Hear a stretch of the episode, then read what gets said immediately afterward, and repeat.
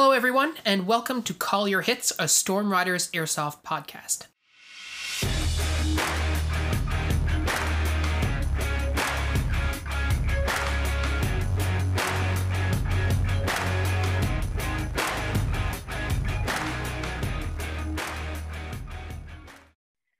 Thanks for joining us, everyone. Today, I have a special guest in the studio, one of our Discord community members, and geographically, the person the furthest away I've ever spoken to. We've got Ben, also known as Frosty on the Discord, joining us today. Ben is an airsofter from Australia, which is interesting since many of you might know that airsoft is actually banned down under, and we'll talk about that in, in a little bit. But Ben's been playing airsoft for four years, primarily doing milsim, milsim-adjacent types of gameplay, as well as playing gel ball, which is similar to airsoft and legal in certain parts of Australia. He recently actually went to New Zealand to play an airsoft milsim. It was a three-day event with his team, and I'm so grateful to have him here today with us to talk about that event and how all that shook out. So Ben, welcome. It's really great to have you here. G'day, Phil. It's uh, good to be here. So let's get this out of the way. Airsoft is banned in Australia, and I feel that sort of deeply because we're staring down that same sort of barrel here in Canada right now. And I'm just curious, like, how did that shake out for you? Like, were you already playing airsoft when it became banned, or uh, is that something that happened uh, before you started playing? Uh, no, I don't think airsoft has actually ever really been in Australia, except maybe back in, you know, before the two thousands when people were using metal pellets. Okay. So that was, yeah, that was before I was born.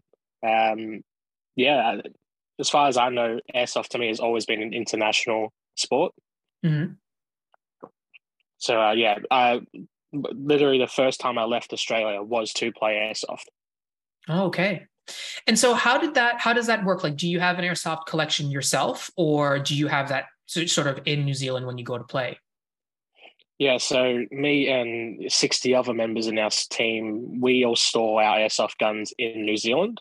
Okay. Uh, we have stores here that specifically put aside storage places, and we just pay a membership fee to keep the guns there. And then when we fly back over, they'll service them and make sure they're all working for us so that when we come over, we can just get into it and play. Oh, wow. That's awesome. So just sixty-something guns. How many people on your team? I'd say probably fewer than that. Yeah, well, our community's about a thousand. Uh, but oh, wow. We regularly have at least sixty players at an event. Our biggest event was just under one hundred. Mm-hmm. Um, of course, that does include some of the New Zealanders themselves. But on top of that, um, you know how it is. Once you buy one airsoft gun, you can't stop. Yeah. So out of the sixty players that have it, it's, you know, three guns per person. It really adds up. Right. So, um, in terms of, uh, you know, and as we were leading up to this podcast, we talked about it a little bit, but I'm curious to, to hear your explanation in, you know, in person. Uh, traveling back and forth, like, is that something that happens fairly frequently just in general? Uh, or is it really sort of something specific to that you guys focus on every, as a community? So the traveling, we always have a main event in October, and that's the big, let's get everyone over, let's get the new players. This is the, like, if you're going to one, this is it. In the past, we've also had some in earlier around March. And since then, because people just fall in love with the sport, you'll find every now and then someone will say, hey, I'm going over for the weekend. There's five of us. If anyone wants to come, get a plane ticket. The biggest thing that has stopped that, obviously, was COVID. Mm-hmm. Uh, so the last time I'd say ninety percent of us played was twenty nineteen. And a couple people managed to slip in in twenty twenty-one. But apart from that, this is really the first event that we've all been able to actually travel for. Right. And just, just for clarity, like, March is the beginning of spring for you guys. Is that right? No, it's the beginning of autumn for us. September is spring for us. Oh, yes, that's right. August. Yes, I'm sorry. Yeah. Yes. Yeah, October. August. So when you went over, this would be like the beginning of the of the season, so to speak, for most players uh, in... let's say in northern countries like myself, um, yes, the beginning of spring would be when we are. Yeah, okay, very good, very good. Yeah, same here. A week before we flew in, this part of New Zealand still had snow flying around. Oh wow! Uh, so yes, def- definitely the start of the season for most. And I guess given the travel and stuff like that, you probably don't do too much winter airsoft. No, I'd love to, but uh, no. Fair enough. So let's talk about this game. So you mentioned there's, you know, sixty players, um, you know, the biggest one you've done is around one hundred and so on. How is it all organized? Is it like a two team event? Is it objective based? Like how, how is it structured? So it's changed over the last eight years, but the last three events we had was our Conquest series, where there'll be certain objective areas on the map and you'll have two main forces, the red force and the blue force. And then there'll be a third faction, which is the P M C.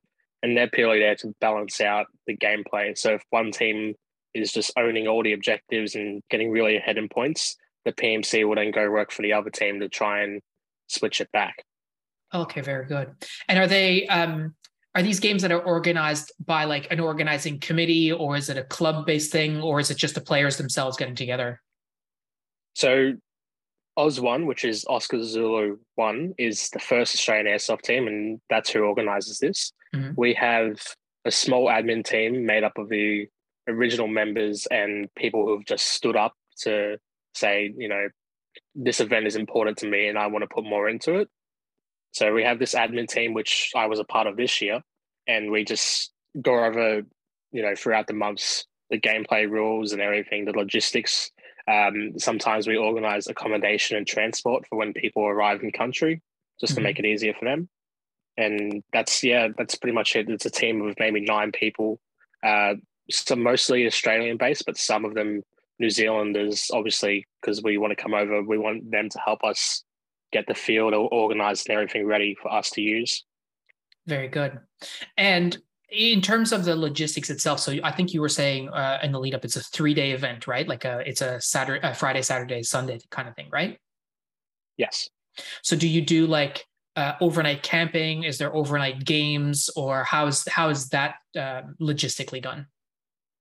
So before the Conquest series, we had uh, F O B thirteen, which I believe was a complete overnight event where players actually slept on the field in shipping containers, and you had um, it was a very more immersive milsim style where you, there was role playing involved. You had ins insurgents walking around as civilians wearing S vests and, you know, trying to be sneaky, trying to take out these NATO style forces, mm-hmm. and that was overnight. So full gameplay, people sleeping with their goggles on and everything. Wow! But the last three years, to make it easier for new players, we've just done. You start around nine a m or seven to nine, depending on how fast we are, finish about five p m, and then everyone drives back to a local accommodation, has a shower, goes to sleep, and then does, does the same thing the next day. Okay, gotcha. And no camping on site or anything like that? No. Uh, we might do it again in the future, but as of now, there's no camping on site. So what was that like for you? Like, since you're traveling with a team, like, is it just like a big barbecue party in the, in the evening after the game? Yeah. Or? Exactly, yeah. Yeah. Um, yeah, we definitely, we choose places and we go, we can fit forty people here, and then, you know, twenty people will go out to dinner at the same time. Another fifteen people will get the barbecue out and cook a bunch of sausages and all that. It makes it a whole lot easier um, being in another country, you know, not having access to your own camping equipment and such. Mm-hmm. Yeah, because certainly you wouldn't be carrying all that stuff over with you, you know, on, especially like a commuter flight or, or whatever else. Exactly. So you're doing, you know, like your your typical like seven to nine o'clock in the morning and five o'clock finish. And during the day, are uh, is it like organized in terms of like you get your op order or like your your squad orders and you you do that, or is it multiple different types of objectives throughout the day? How is how does the actual gameplay function? So specifically, like I said, it's more focused on Conquest and Battlefield. So this year, for example, we had five core objectives and two spawn bases.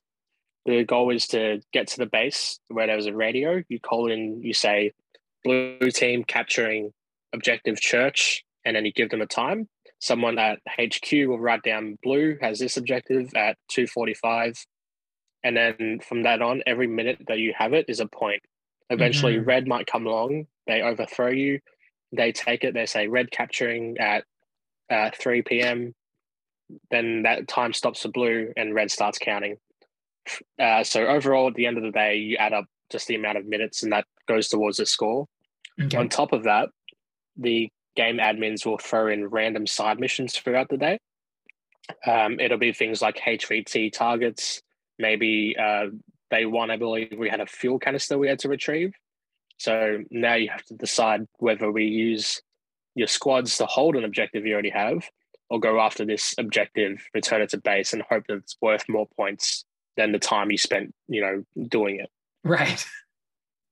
And is that is that structured through like a chain of command, or is it more yeah. based on your squads? Yes. So each each team will have a leader, uh, a general, and someone at the headquarters running the game will put out over the comms that they're on saying, uh, be advised, here's a side mission, and then it's up to that commander to now either tell the entire team or select specific squad people to go after that mission. Gotcha. And is the yeah. is the commander in play in that they're worth points, or they can actually do things, or are they sort of removed from from the from the gameplay? No, commanders are on the field, um, always in it. Sometimes there'll be a you know hit order put out on them, so the other team might specifically go for your commander and capture them, which now means if they're you know technically dead, they're off the radio comms for fifteen minutes. That's fifteen minutes of squad saying, "Oh, what do we do now?" Yeah. Um, yeah. yeah. So, for example, the Sunday morning, um, I was the blue commander because our blue commander wanted to step out for a bit and just you know refresh himself. So for a few hours, I was in charge of blue. And your, the Discord members will see on Discord the photos of Tickle Me Elmo from Sesame Street. Yeah. So Elmo came onto field, who is like a six five, six foot five tall, big red man running around the field who's crazy, and he has a gun. Um, he was the main objective for Sunday. And my knowledge was we were to get Elmo and take him back to our base to get points. So I... You know, I kept putting out on the radio, we need to capture him, we need to get him back because he's worth more than any objective at this point. We ended up spending about three hours trying to get him back to our base um, because he was very stubborn and he kept changing his mind and you didn't want to die from him. It turns out that it was actually not getting back to your base. It was the team that holds him the longest gets more points. So you can you can be you can see my surprise when I was expecting a fifteen minute mission turn into a three hour mission and then pay off anyway. Yeah, absolutely. Well, I mean, let, I think that's a good segue. I mean, let's get into what your, what your weekend was like. So how did the event start off for you guys? Like let's, let's talk about like the initial situation of what you were up to right out the, right off the hop. Uh, so we'd all start off at H Q and have your briefing, and then you'd, you'd be given a time to get to your base. And everyone would sit at their base, and then you'd get to nine thirty and you'd hear on the radio, game on, and everyone would just sprint towards objectives. Because, okay. like I said, it's the time is the points. Yeah. yeah. Um, so day one, uh, we had... The way the map layout was, the red team actually had two very close points to them, but we had three that could cut off half the map. So day one, I chose out three very fast runners. I said... You go here, you go there, and you go there. Because it doesn't matter if you die because you're by yourself. If you called in straight off the bat, we've already got points on the board. Mm-hmm. And the admin guys told us it was game on at nine thirty, and then it was blue team captures church at thirty-six, blue team captures graveyard at thirty-seven, blue team captures graveyard uh, forest at thirty-eight.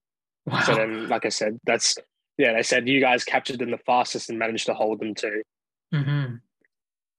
And so did you did you roll with a squad, or did you have a particular group of people who you were playing with that you stuck with during the entire during the entire time, or did you sort of be, were you a bit more flexible and like float between different places? Yeah, so we had organized squads, and but you had to be flexible. On blue team we had five. It was Alpha, Bravo, Charlie, Delta, and Echo. Um, but of course, as people die and go back to respawn, you get lost from your squad and you end up making your own little squads. Um, so in the interim, we also had people not rock up some days just because, you know, they were buggered or tired and just couldn't play anymore. And it got to the point where we actually had Charlie and Echo just become one squad, and Delta and Alpha become one squad mm-hmm. uh, to make it easier to organize. Right. And the reason I asked that question too is if you, you know, if you're talking sixty players, like that's not... Like they have some of these Mill Simmons estates, like we were talking to Chaz and some of the guys, there's like two hundred, three hundred players. Like um, it's, I, I think it probably is a lot easier for them to stay static versus having to be flexible, like, like you were saying, right? Um, just from the point of view of, of losing players and, you know, losing yourself too. Like if you go to spawn, like are most people using radios and stuff like that when you play? Yeah, a lot of radios are in use. Mm-hmm. So you're, you're rushing out, you're doing all this kind of stuff. When you think about like your first day, like what's the standout moment for you in the first day? Like what was the coolest thing you did that first day? First day, God, it's all such a blur, especially when you're going off of five hours of sleep every night. Yeah, fair but, enough. Um, first day, I can't remember the first day, but I can give you second day. Uh, second day, the best moment was probably my first flank on my jarlball team. Okay. So my jarlball players were actually on the opposite team for this event, which was kind of fun because I I've never versed them before, and they've got a pretty good rep back where we play jarlball mm-hmm. as a, you know, being some of the best. So yeah, it was a, I was hidden in a spot, just, you know, being very still because movement, you know, it attracts attention. Yeah. And I've got my jarlball squad maybe slowly walking up under ten meters away from me. And I wasn't too sure where my friendlies were because once you're down in the dirt, you can't see anything too close. Thankfully, I had a, one of my squad members about three meters to my front right. My te- uh, my jarlball team, on the enemy, spotted her. She got up, took him out. Someone went to shoot her, so then I killed him. Then once those two are down, I knew the rest of their team was to my far right. So I just sprinted forwards, got in behind them and, you know, did the classic shoot them in the back of the leg or the shoulder. They turn around going, oh, where am I being shot from? You got to shoot them a couple of times to make sure that they, you know, see where you are and they call it. Yeah, classic. And uh, the fun part of that is we have kill cards for our jarlball team. Okay. So little cards that have our sort of squirrel logo on it. And then you write your name on it and you hand them out to people just to say, you know, thanks for being a good sport. Uh, here's your, you know, here's our killing card for you. So to be able to hand those back out to our own, our own jarlball team was uh, definitely fun because, nice. You know, we were, we were hunting them down all weekend for sure. Yeah. And I saw some of the pictures that you posted in the, in the Discord, just as a, as a side note. And I really noticed like you're, I think you're wearing like multicam or U C P. I'm not really sure which exactly, but that sort of like multicam style pattern. And, you know, I've talked a lot of crap about multicam here in and its effectiveness here in Newfoundland, uh, which is to say that it's not. If you if you haven't gotten that memo, it sucks here. But in the pictures that you posted, it actually seems like really quite effective for the terrain that you were playing in, hey? Yeah, for New Zealand terrain, especially in the pine forest regions, multicam is very good. Um, it works really well in sunlight as well. It just kind of blends into the foliage behind. Uh, you get a lot of people who hate multicam and despise it, but look, it's readily available. It does kind of look good. It goes with every other camo. And if it mm-hmm. works in your terrain, why not use it?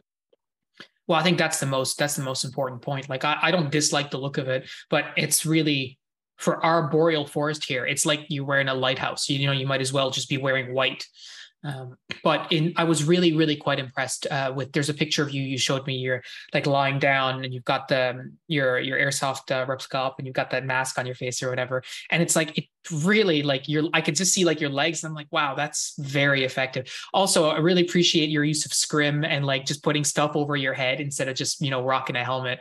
Really does make a big difference. Hey, too, in uh, staying concealed. And I think sounds like you had some pretty good success staying out of sight. Yeah, um, come day three, this is probably my most favorite part of the event for myself. Um, you know, this is the real heart racing moment. We had an objective called Fort, which is essentially just a bunch of uh, tires and sheet metal in a circular fort-looking uh, building. Mm-hmm. And we didn't really have anyone defending it throughout the day because people were going off trying to get their own objectives. So I had me and uh, five others in my squad sort of loosely around the boundary of it, trying to, you know, get enemy before they got too close. It got to the point where we were kind of too spread out and I sent one person back into the fort. Next thing we know, we have seven guys pushing from our north, the only flank that we hadn't had defended, because we had the objective to the north and we're hoping that they could hold it. So we have these seven guys pushing, and I've gone to my south and uh, western flank. I said, guys, head north, get behind them now. And I'm sort of in the middle of this triangle of the south, west, and east, which is where the fort. So these seven guys are pushing, and I've got my second-in-command, Zen, in the fort by himself, and Zen's being a champion. You hear him yelling out things like, man down, man down. I'm out of ammo, and he's putting on different voices, sprinting around to different corners of the fort, making it look like there's more than just him there. Mm-hmm. And the, thankfully, that slowed down the attacking force enough, because I had two guys in my north who were in perfect flanking position, but they were moving too slow. And I'm coming up on the radio, I'm saying, guys, now, push now. It's now or never. We're going to lose this. And it got to the point where I said, all right, I need to go because they're not. So I've come in and I've just zeroed my gun as well. I didn't have it zeroed for the first two days. So my shots were everywhere, but I've just zeroed it. And I'm now just getting that, you know, one shot snap kill. So I come in, shoot one guy, shoot another guy, shoot a guy who goes to the right of him, shoot two more. And I'm just, just running through them. And that one of them actually told me afterwards, he was confused thinking that I was trying to revive them because I was so close to them. I get to the door, take out another two, pull out my pistol because of their M E D rules. I shoot one guy leaving because he's all, yeah, we've captured it. There's only one guy here. Everyone's dead. And then I shoot the guy as he's picking up the radio to call in the capture point. So I've no just way. taken out seven people. Yeah, just taken out seven people in maybe forty seconds. And, it, you know, it's it's that sort of unreal moment of, did I just do this? And, of course, everyone around is watching. Everyone's watching me and like, man, that was a really good push. I'm thinking, yeah, yeah, it's great. And obviously the story got around because later that night, people were going, uh, you've got a bit of a, a reputation now for being sneaky and just getting behind people. I've got no, definitely the best moment of my weekend for sure. That's awesome. I mean, those are the th- kinds of things, like I love hearing those kinds of stories because it's like, you can't plan for that, right? It's just stuff no. at some point you, you know, you take, you have to take that ownership and it just works out. Like it could have gone sideways, but it didn't, everything worked out. And I really like, I yeah. mean, I love the story of your, of your buddy just being a champ inside, uh, playing those mind games. Right. Cause I like, I like doing that myself too. Like using the fact that, yeah, you can be loud and other people can hear you. I, in fact, I did it last, uh, last weekend when we were playing. As a side note, and I know this is not about me, but I'm going to give the story anyway, where there's a guy in the sniper tower on the field that we're playing at, and he's popping up and down behind this cover and he's putting fire down on the guys. I'm like, there's still a guy up there. And I said, okay, I'll get him. So I got into a piece where I had a perfect vantage point and I shouted, I'm reloading. And he popped right up and I shot him. And I was like, yeah. So I, uh, I appreciate your, your, your buddy uh, playing those, those mind games. That's awesome. Yeah. Actually, coming back to that, I do remember my day one best moment. I was on the south side of the field for hours, and eventually I, I died and respawned, and I said to myself, you know what, I'd like to see what's happening on the other side of the field. And it was a little confusing because there was this fence line, and I remember them saying, you see a fence line, you don't cross it. That's out of bounds, because we had um, paintballers playing nearby, and the last thing we want is, you know, fourteen-year-old kids shooting at our Gucci gear with paint. Yeah, right. um, yeah. So anyway, um, I've a, I looked at this fence and said, no, hang on a minute. There's definitely an objective past here. So I was walking by myself, came up to this objective called Watchtower, and there's just no one there. I'm like, okay, cool. Called in, captured the point, and then sat there for a little bit just because there was no real um, mission order for myself. Anyway, I see sort of movement not too far away. So I decide to hide near the objective. I'm lying maybe fifteen meters from the radio behind this piece of sheet metal, and I can hear the footsteps, maybe five guys walking through, pick up the radio, call it in for red team, and then walk off immediately. So I'm just sitting there giggling. So I get back up, pick up the radio, call it back for blue, um, as they've just walked off. Because there was no way I was going to take out the five. I mean, yeah. I say that and I did just take out seven, but... But you, you know, didn't know you were going to do that yet. I didn't know. Yeah, exactly. I was expecting to kill maybe two and then, you know, be done. So I've done that. And then I've um, headed south towards where the fort was and got behind. Um, there was a huge firefight going there, and I managed to get behind red team because all blue team was in the fort. And I was shooting red in the back, you know, giggling because shooting people in the back, they just, they don't expect it. And it, it's funny watching that bit of confusion of, you know, where's it coming from? Then yeah. the problem with that too is now I've got blue people in the fort shooting at me. And I'm like, no, friendly, friendly, because I'm taking out this attacking force, but they see me as a, you know, a threat because I'm outside the walls. Yeah. Yeah. Eventually no I managed to take out, managed to take out the last of the attacking force, but it just so happened to be the last person attacking we traded.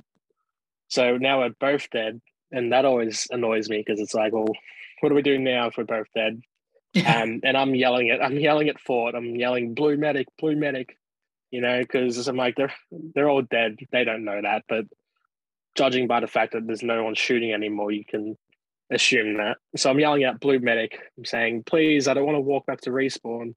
Someone come get me.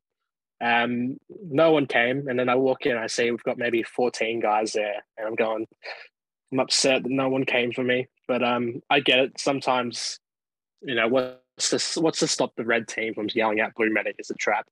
Mm-hmm. But uh, that was good. That was my, that was my day one moment, I reckon. So just thinking back, and I mean, I should have asked you about this earlier, but I mean, here we are.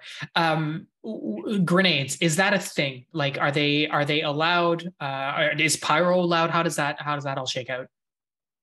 Grenades are allowed. Uh, no pyro, no smoke, just for bushfire problems. Yeah, fair enough. But yeah. um, definitely loud thunderbeat bangs and whatnot. Grenades are allowed, um, which I love because, yeah, there was definitely moments in the day where you were just hearing grenade after grenade go off.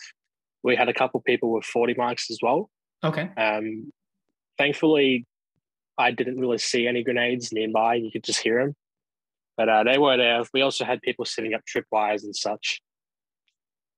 Okay. Yeah. Right on. So thinking now about the, the, the weekend, I mean, this is a question I, I really... You know, like we've talked a lot about your, like, well, obviously your big success and your your big high point of uh, being the M V P, especially on that on that third day. But what do you think was your your biggest challenge over over the weekend? It can be like gameplay challenge or just logistics challenge as well over like a three day event like that. Uh, I tried going over it. We had a, it was really good. There was no stopping of gameplays or anything. But I think for me, something that really annoyed me was my comms equipment. Mm-hmm. I went through three headsets before I could get a microphone to work, which wow. is, you know, not ideal when you spend all this money on something that you want to work. And also being a squad leader and second in command for the whole team, you kind of need to be able to talk to people. Um, yeah, so that was my biggest challenge for day one, at least, was not being able to have any communication with my team. If I ever, if anyone needed me, I had to have a squad mate near me who I could either talk into their radio for them or get them to relay the message. Mm-hmm. Yeah, and, and I mean, comms are, are a problem just in general. I think it's a, it's a recurring issue, um, not just for airsofters, but I think, you know, even real world militaries, is always a struggle struggle at getting everyone on the same frequencies and getting equipment, you know, sorted and all this kind of stuff. What about in terms of gameplay? Like, did you have any struggles or or what what struggles did you have, if any, um, with just getting organized and getting that large number of people to coordinate? I, you touched on it a little bit, but I'm I'm curious to hear a bit more about it. Just time, really, um, because we didn't have squads really organized beforehand. There were maybe two or three squads organized, but come the day, uh, people would rock up by themselves and go, okay, you need to be in Bravo squad because they're missing three people. And it, yeah, it's time, because if people are rocking up late, I can't organize them. Even things like getting everyone on the same radio frequency or using, you know, uh, giving out information. Like, there's a guy on red team wearing multicam. Make sure everyone on your team knows that there is one enemy in our camo, but he's got red tape around his arm. So just mm-hmm. keep an eye out for that. It was, yeah, it was just the organization of making sure that everyone is on the same page, I think. Yeah, just having the time to do that was probably a challenge. Yeah, fair enough. And in terms of what the event is actually like, I mean, you know, we talked about this uh, already. There's lots of highlight reel moments, lots of really good plays and stuff like that. But uh, from your experience, what are some of the moments that they probably wouldn't make, a, if you were to make a video, they wouldn't make the highlight reels, but they probably make up a big portion of the overall experience? Like, what would you say those like run of the mill bread and butter events were for you, or uh, things that happened were? Uh, lying down in cover, just trying to spot the enemy in front of me, you know. Um, I think just some people see the picture of the two four nine we run. We had a big sticker on the front of the box that said fragile, and it was bright red. Mm-hmm. Um, yeah, like that was just a bit of a joke because, you know, we don't want people throwing the gun around. But the, yeah, you get to that point where you're lying down and you're going, oh, I hope I'm in cover. I hope I can shoot it from here. And then you go, hang on a minute. Everyone can see this big bright sticker on me. So you, just trying to move around in the ground. I think that sort of anticipation of something's about to kick off is definitely, it's always in your mind. And I think that's, that's definitely half the fun for sure. And how big was the field that you were playing on? Like if you were to walk from one edge to the other, uh, long ways, what, how long would that be, would you say? Ooh. Trying to think of a, a unit of measurement we can use here. I'd probably say maybe two to three soccer-sized stadiums. Okay. Uh, specifically the field, not the stadium itself. Right. Yeah. Yeah. So, so if, if you can if, imagine, yeah. Go ahead. Yeah. Sorry. If it, if you can imagine it, it was a bit of a box, the map that we play on. So if you can imagine nine soccer fields laid out by each other. Okay. In so a if, square format. Yeah. If you're if you're crossing from one edge to the other, I mean, you're talking like twenty minutes maybe for for a walk or something like that, right? Yeah, yeah, probably. It it, it also, some of the, the way the field was set up, some of it you can't go direct paths because of the bushes that were on the field, uh, the gorse, mm-hmm. which is just, it's it's pickles, it, it prickles, it's needles. It's, you go in that, you're coming out with cuts and it's not a good time. So yeah, there was definitely some routes you just can't take because of the of the actual terrain itself. Right. So, and I guess because of the size of the field, probably no vehicles either. That's not something that uh, no working vehicles. No, there was one. Oh, really? There was one vehicle. We have it. We call it the battle bus. It's a minivan with a hole in the roof and a machine gun uh, like spot can be mounted in there. Okay. Um. So in the past, we have used it to shoot from, but for this event, it was purely more of a um. The guy, Alistair, really good guy. He was just driving around. He drives full speed too. So if you hear a vehicle, get off the road because he's not stopping for you. Um, but he he goes around kicking up dust and he'll see, you know, walking back to spawn, he might pick them up, make them, you know, have a shorter journey. Or he'll go back to spawn point, see people who have just respawned. He'll say, everyone in, where do you want to go? Um, and we had, I think, two of our days, we actually somehow won. I don't know if it was a side mission or something, but we one use of the battle bus for an hour or two, which is great because then we'd put someone in the battle bus and you pick them up on the radio saying, hey, go to church, pick up Echo Squad and send them down the graveyard, because now you've got, you know, instead of them making a ten minute walk, you get them there in two minutes and cut down that time time that could be used uh, specifically, you know, on the scoreboard if you call on the radio faster. Yeah, absolutely. That's that's very fair. Um, And, and think about this vehicle, like uh, I just I just picture this guy like just ripping yeah. around the field full speed, like that's that's wild. Like, and it's, um, is he like a uh, one of your teammates, or is it like uh, one of like the field mm-hmm. owners or? Um, yeah, so he's a local, a local um, and yeah, he's basically just part of the community in this part of New Zealand. Right on. Um, so. You know, in events like that, I find like one of the, one of the, well, obviously I haven't attended this, this event in particular, but in large events, you know, one of the things that always strikes me is how, how confused things get very quickly. Yeah. Right.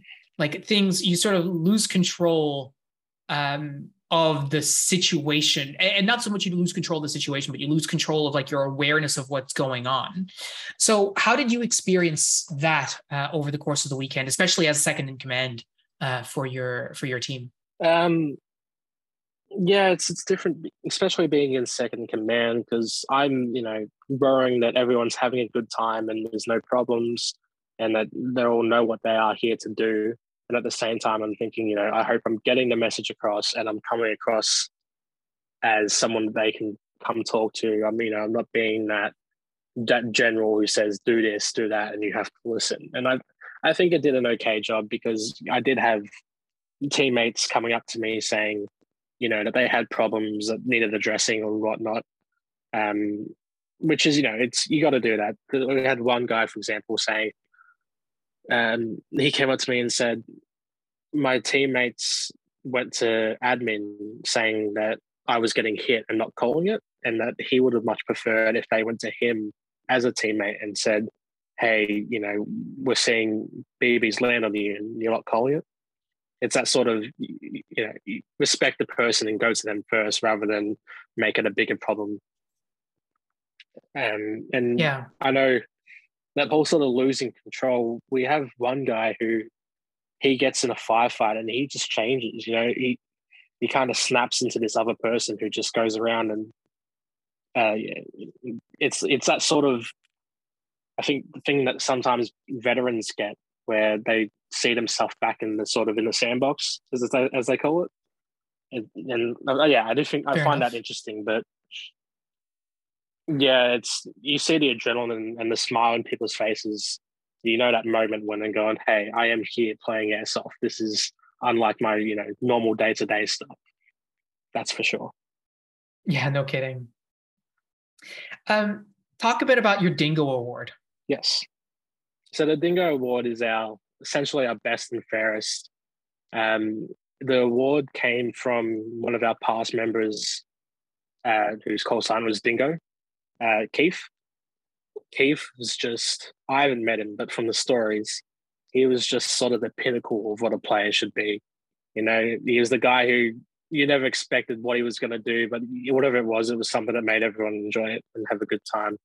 He just sort of held this standard of, if you're going to want anyone standing next to you, it's going to be Keith.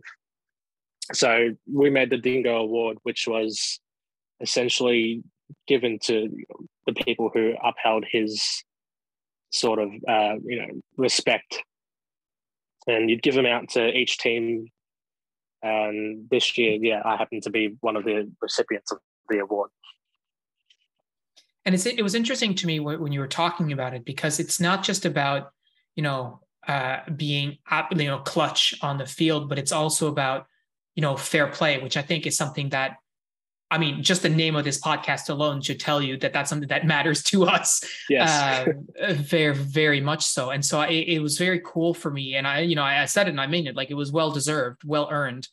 Um, but it's cool to have that sort of dynamic at a field where you recognize not just the players who are, you know, rushing into a, you know, up to a building and killing seven people in forty seconds, because not everyone's going to do that necessarily, but also who's able to say, you know, is above reproach in terms of how they play and how they play fair. So I think it, it's really cool. And is that something that, like, the whole, the whole team sort of votes on and then gives it to a player, or how does, how does the actual uh, assignment of that award go?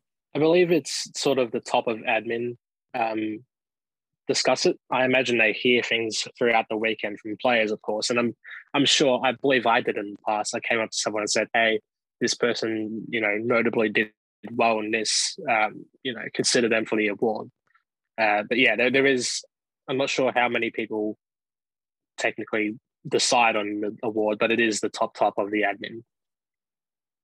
Very cool. Well, I'm very proud of you. And I'm glad that you're a member of our community and sharing that, because I think it's, uh, It's a it's a very, very cool thing, and definitely lives up to um, our values literally around the world, like on the other side of the planet. So, you know, big kudos. Thanks. Um, one of the other things I want to talk about, because I think it's something that, you know, we always, always harp on quite a lot. Um, what did you learn? Like, what is what are the lessons that you're taking out from your experience over the weekend that you're going to be carrying into, you know, future events? What are the things that you're going to be improving on? So we talked about comms and how that was a bit garbage, so fair enough. But um, what are some of the things that stood out to you in terms of your personal skills, perhaps, or your interaction with your team, that you're like, this is something that I need, I, I think I need to work on a bit more? Um, I don't need to work on this more, but I'd like to. Uh, being diverse with other squads and flexible. Like I said, uh, sometimes you respawn and you have to go out with someone else. And I think that I did that a lot and it really paid off. There was definitely a lot of times when I just took one random from another squad and said, hey, you and me, we're going to do some recon over here, see what we, what, see what mess we can get into. I think it, mm-hmm. it's a great way to meet other players and such, um, and especially the newer players, uh, especially the Kiwis who, you know, get to play all year round. They get to see what us Australians are made of, even though we only come a couple of times a year. But um, mm-hmm. yeah, it's definitely a good way to meet people and build that community and realize that there are other crazy people out there like you who love just shooting their friends with plastic. Yeah. And, uh, you know, that's a fair point too. Like when you're, when you're coming up against, you know, the Kiwis, as you call them. So, you know, people from New Zealand, for those of you who are not familiar, if, if you're living in under some rock, um, how do you feel you compare to them in terms of personal skills and um, airsoft skills just in general, uh, considering that you don't get to play all year long? Um, well, see, Milsim, as far as I can tell, isn't actually big in New Zealand. I feel like we actually made it a big. It's more C Q B fields, or if they're open fields, they've still got a C Q B set up with small towns. So when it comes to the Milsim aspect, I find a lot of the time the Australians are, you know, look to them, and that was the, was the go for this weekend. With some of the guys I picked up that were Kiwis, they would give them tips like, hey, if a grenade goes off, don't look at it. You know, everyone's going to be looking at it. Um, or if the grenade does go off and everyone is looking at it, that's when you need to move because their attention's somewhere else. Uh, yeah, so yeah. when it when it came to, you know, knowing their guns and how to use them, the Kiwis who get to use them all the time, um, you know, they're crazy with some of their builds that they have. They definitely have a lot, you know, better movements when it comes through barricade and such. But when it comes to the bigger Milsim side of, you know, make sure you hydrate and you take rest and all that, I definitely think the Australians are, have that down pat. Yeah. And, and, you know, that's such a huge, huge part of Milsim compared to especially like C Q B. We were talking about that uh, in the podcast, um, you know, last week, which is really around if you take people who only play C Q B and you put them in a Milsim, the first thing immediately that you notice is typically you don't have that level of endurance of being able to play for five, six, seven hours in a row. And you don't have the reflex, to your point just now, of are you hydrating? Are you eating? Mm. Um, oh, by the way, you're going to be holding the sector for two hours. So yeah. Get comfortable, right? Like, and being vigilant for that amount of time is, is different. So it's interesting to, to bring that up. Um, in terms of your team and your, your team structure, is there anything that you came, came away from with your team that you're like, this is something that we'd like to, to practice a bit more or drill a bit more? Uh, I think, it's important for people to know their sort of their place in the team. There was definitely a lot of, uh, a big thing with this event, there wasn't roles. We didn't have medics. Everyone could revive everyone.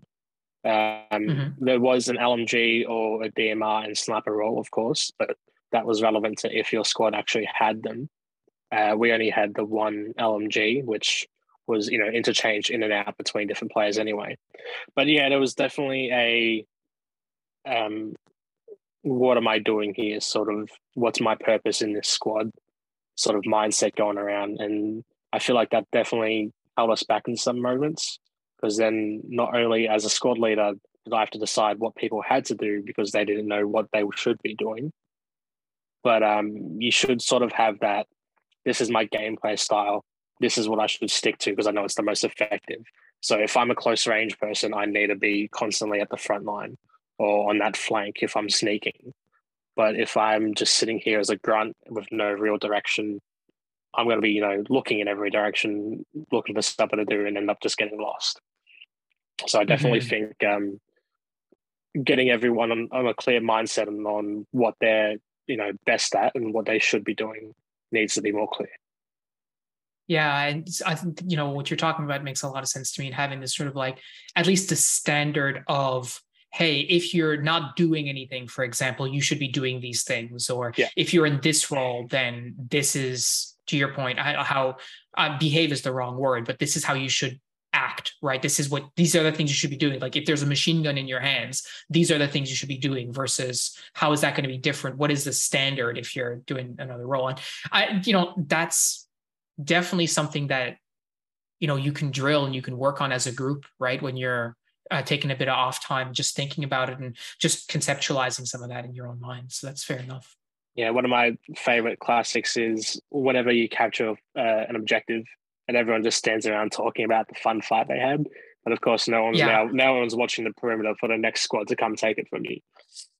Yeah, exactly. It's like you take that, you take that point and you should be doing three sixty security immediately. Exactly. And then, you know, whatever your procedure is, whether, you know, uh, I know some people call it ammo cas or whatever, where you're just like, okay, who, who's got ammo? Who's got, who's a casualty? Who did we lose? Like doing that whole sort of like uh, standard checklist of like whatever, I, however many items, and getting ready for, okay, what's the next thing instead of, and that's a classic airsofter thing, right? Yeah. Just like, yeah, that was so great. And then meanwhile, you know, you walk off and the next player just comes back and takes the objective back from you because you don't leave a rear security or, or whatever, right? Exactly. Uh, so one thing I definitely need to be more vigilant with is just shooting people. Um, because sometimes you feel bad, but I know we had a few people who didn't have dead rags. And they kind of, or even people who forget to take their dead rags out, and they kind of get into that slow walk with their gun down, that they're, you know, being defeated and they're going to respawn. A couple of times mm-hmm. I came across that and I've got, okay, that person's dead, not shot them. And then next thing you know, I'm getting shot by them. So I definitely need to be more vigilant in just shoot the guy and, and hope that, you know, ask for forgiveness later if they are dead. Yeah, that's, uh, I mean, that's a tough lesson to learn. I think I've had that issue as well sometimes before. I remember once I was playing a, a game and I, I came right up on Stefan and I was like, oh, he's dead. And for some reason, he my mind said he was dead and I don't know why. And he just blasted me. I'm like, dude, what the hell? And he's like, I'm not dead. I was like, oh, oh, yeah. Okay. Well, you know, it sucks to be me, I guess. Yeah, exactly. But yeah, you know. Yeah. Yeah. I, I definitely feel it. And I, it's good. You know, like you're saying, not every, at least here, not everyone has kill rags. I know, for example, I don't have one on me.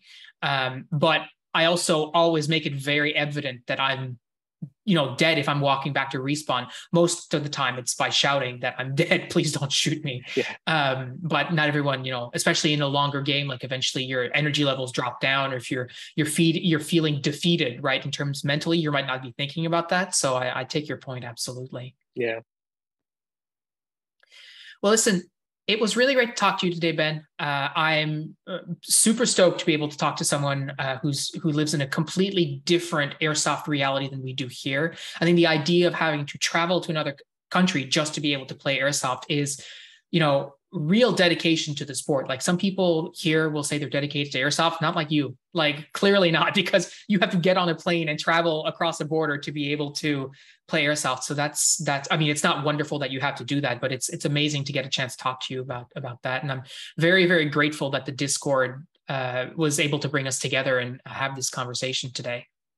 Yeah, it's been good. Um, yeah, it's hopefully, you know, airsoft will come to Australia at some point, but uh, until then, New Zealand's the go. Uh, we are yeah, looking absolutely. At Thailand, but uh, yeah, Thailand's still, it's, it's a plane away, unfortunately. And a different language too. Yes, definitely. Yeah. Well, listen, thank you so much for joining us today. Thank you so much for listening, uh, guys. Uh, as we always say, um, if you want to keep this conversation going, if you're, you know, uh, international and you want to talk to us about airsoft in your country, join us on the Discord. The link is in the description. Um, it's a it's a wonderful community, and if it can bring people like, you know, Ben and myself together for a conversation, we can do the same thing with you. Um, but until you do that, that's all we've got for you. Thank you so much for listening, and we'll talk to you next week.